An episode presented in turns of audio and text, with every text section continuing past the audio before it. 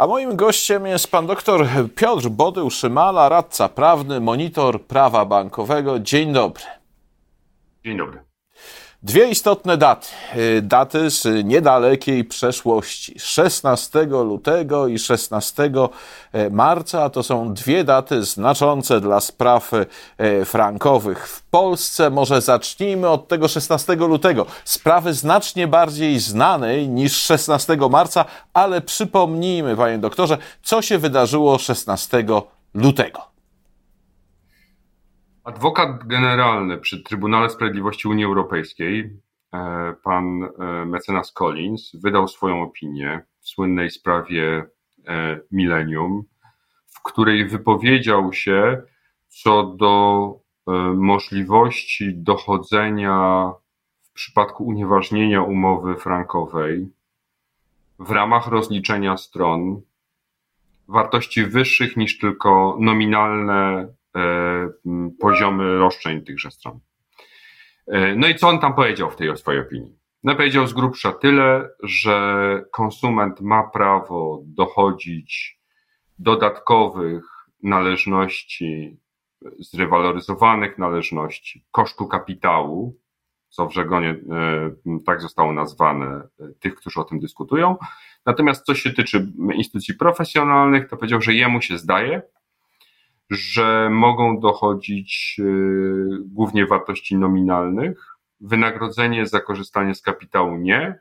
Nie wypowiedział się co do e, wprost, co do waloryzowania, czyli urealnienia wartości nominalnej e, kapitału, ale o tej dodatkowej usłudze, za którą bank e, mógłby żądać wynagrodzenia w ramach rozliczenia nieważnej umowy, powiedział, że jemu się zdaje, że nie.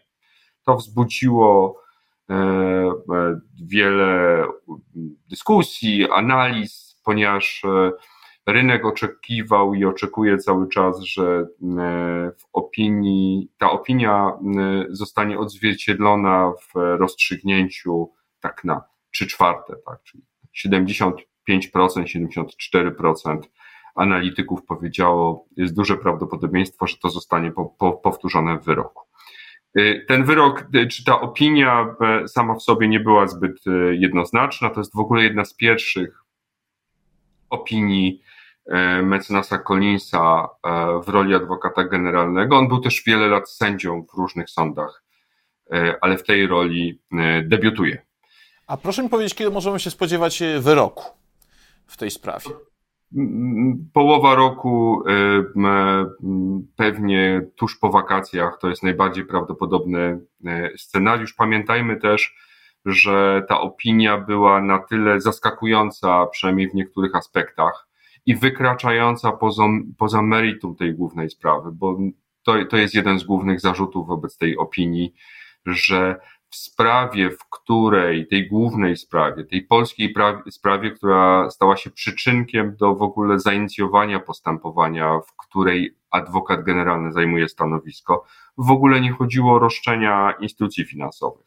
W tej y, sprawie polskiej chodziło o dochodzenie roszczeń ze strony konsumenta i adwokat y, generalny uznał, że on tak sam z siebie, bo zdaje mu się, że to funkcjonalnie jest powiązane, chce się o tym też wypowiedzieć.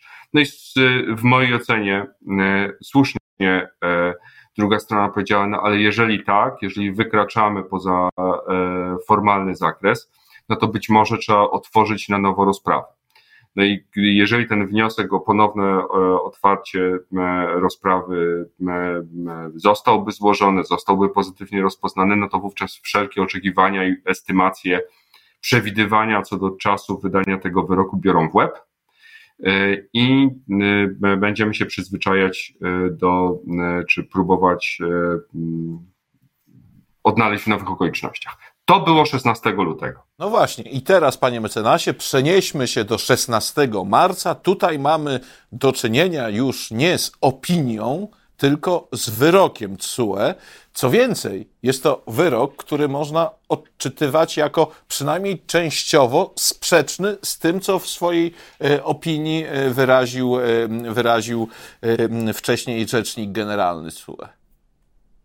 I to jest rzeczywiście fenomenalne, że mm, po miesiącu dosłownie, 16 marca w sprawie 6C6 przez 22, w sprawie Getinu, wydawany zostaje wyrok, który przynajmniej w jednej trzeciej dotyka materii opisanej przez adwokata generalnego.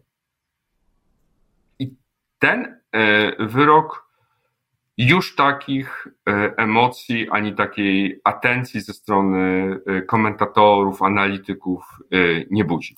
Czyli ten, kto doradza Trybunałowi, czyli adwokat, wydał swoje stanowisko i mieliśmy burzę mózgów tutaj na ten temat, a potem jest wyrok, który rozstrzyga już, nie w tej sprawie, a w innej sprawie, ale tego samego dotyczący, i jakby tej uwagi jest mniej. E, ja myślę, że to socjologiczny fenomen dużo bardziej niż prawny, ale pamiętajmy, w CUE, czyli w Trybunale Sprawiedliwości Unii Europejskiej w Luksemburgu jest ponad 20 spraw, czy jest lub było ponad 20 spraw związanych z kredytami walutowymi zawieranymi w Polsce przez konsumentów. Ale co orzekł CUE? A co orzekł CUE 16 marca?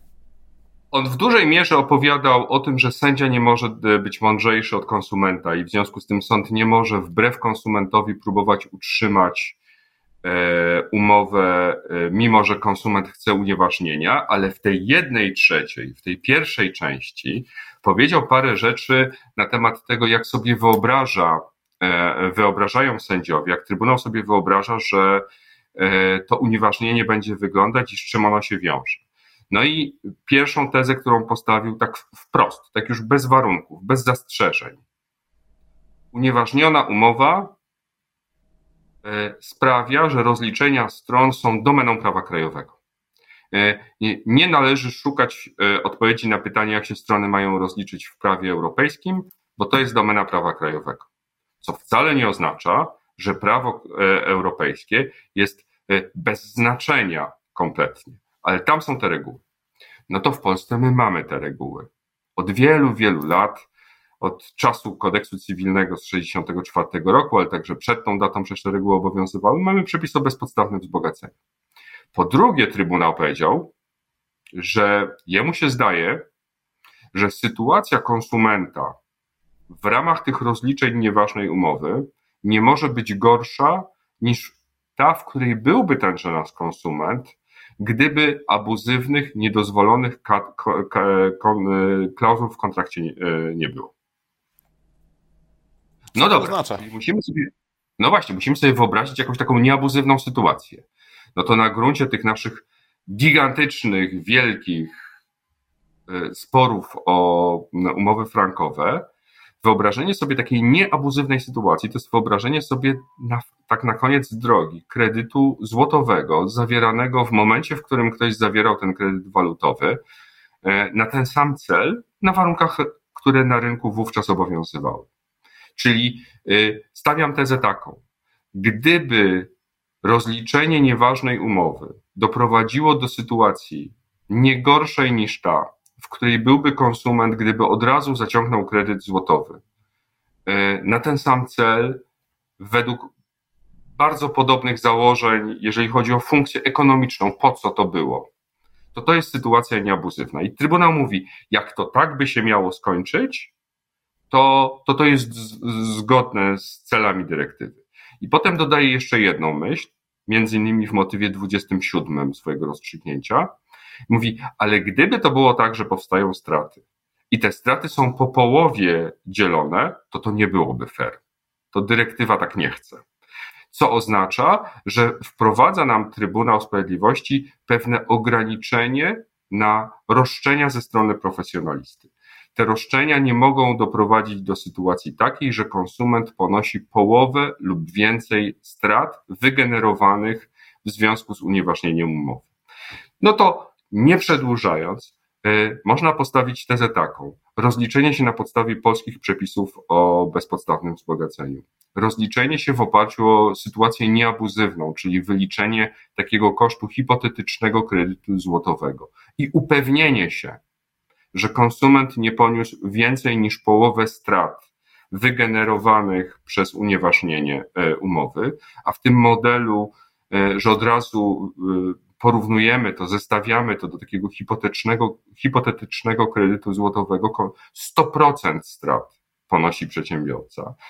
Ten mechanizm powinien doprowadzić do rozwiązania problemu e, unieważnienia umowy kredytowej. W tym wyroku nie znajdziemy pomysłów, które miał pan mecenas Collins w ramach swojej opinii miesiąc wcześniej.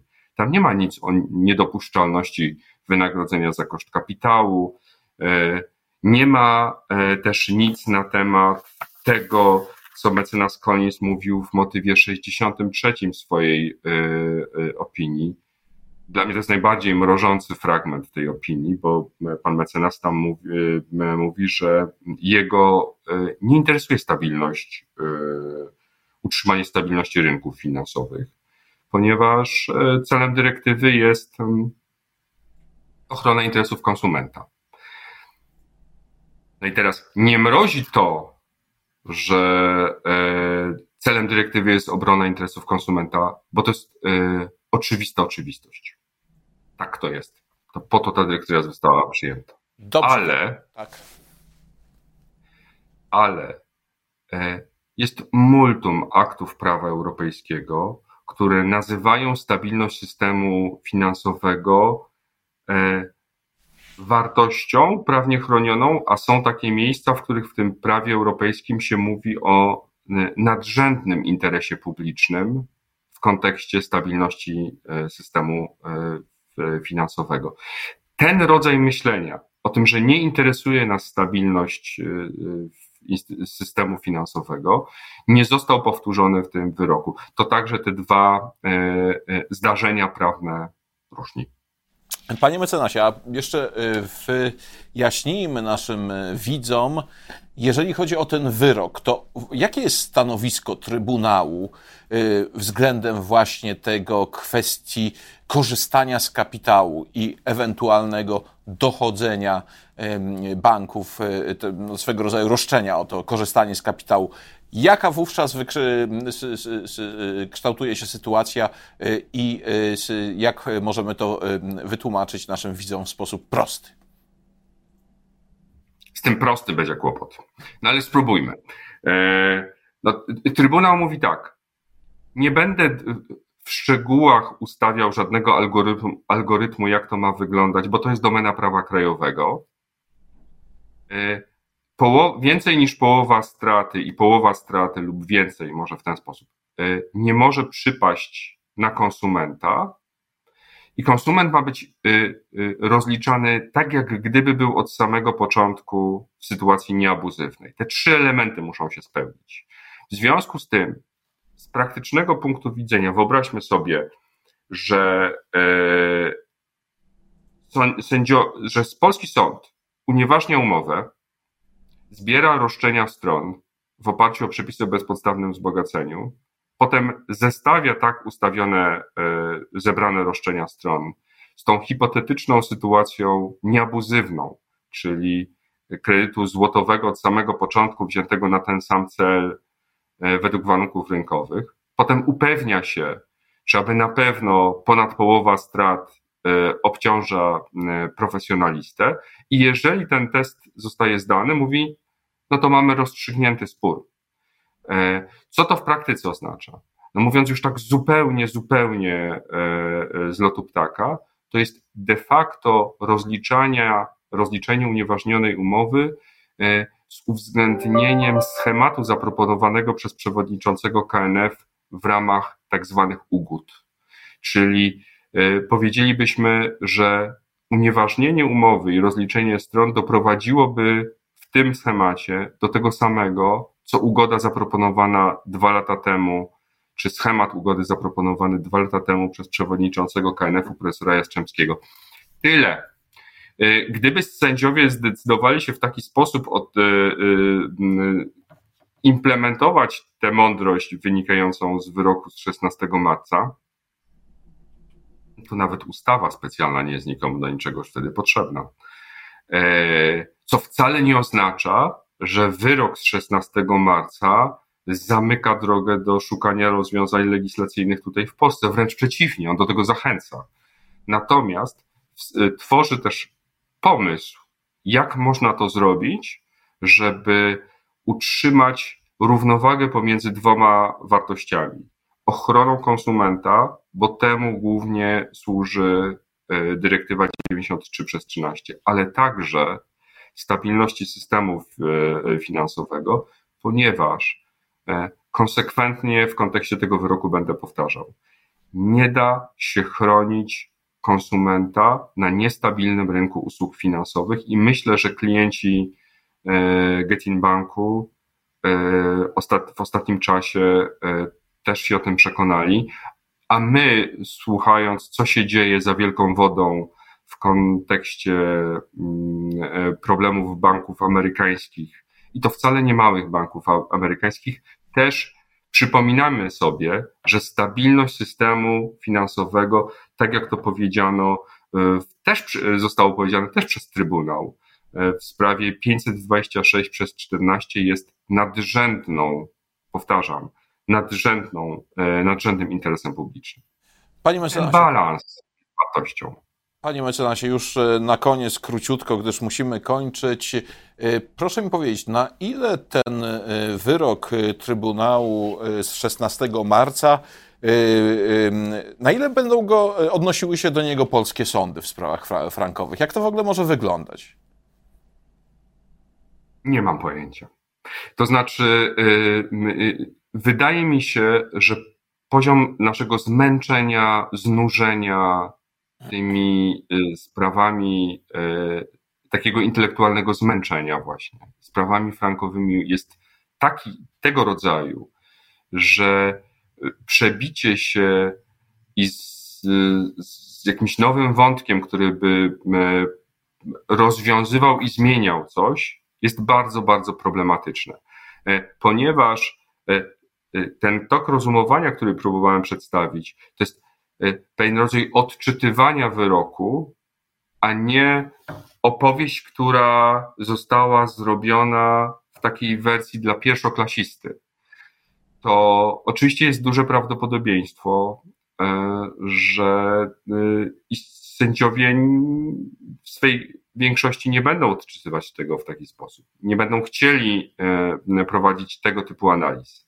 Natomiast e, skoro uważamy, a ja tak uważam, że szukanie równowagi pomiędzy ochroną konsumenta a stabilnością systemu finansowego jest trochę naszym zadaniem też intelektualnym, to nie pozostaje nic innego, jak także dzięki uprzejmości pana redaktora, no próbować przedstawiać te e, argumenty, wystawiając się także na krytykę e, i w ramach takiego dyskursu merytorycznego. No bo jeżeli ktoś uważa, że mm, to jest błędna interpretacja tego rozstrzygnięcia, to zakładam, że przedstawi swoją, także bazującą na tym, co jest w wyroku. E, jesteśmy zakładnikami tych 144 znaków tweeta. E, e, I jak się próbuje świat opisać nie tak jak my to próbujemy w tej chwili w ramach kilkunastominutowej rozmowy, tylko 144 znaków, no to potem trzeba iść na takie uproszczenia, E, że e, e, granica pomiędzy uproszczeniem a prostactwem staje się niedostrzegalna. Panie mecenasie, bardzo dziękuję za rozmowę. Wyrok jest, natomiast no, jeszcze przyszłość, jeżeli chodzi o sprawy frankowe, jest niepewna. Jeszcze raz dziękuję za rozmowę. Moim gościem był pan dr Piotr Body-Uszymala, radca prawny, monitor prawa bankowego. Dziękuję.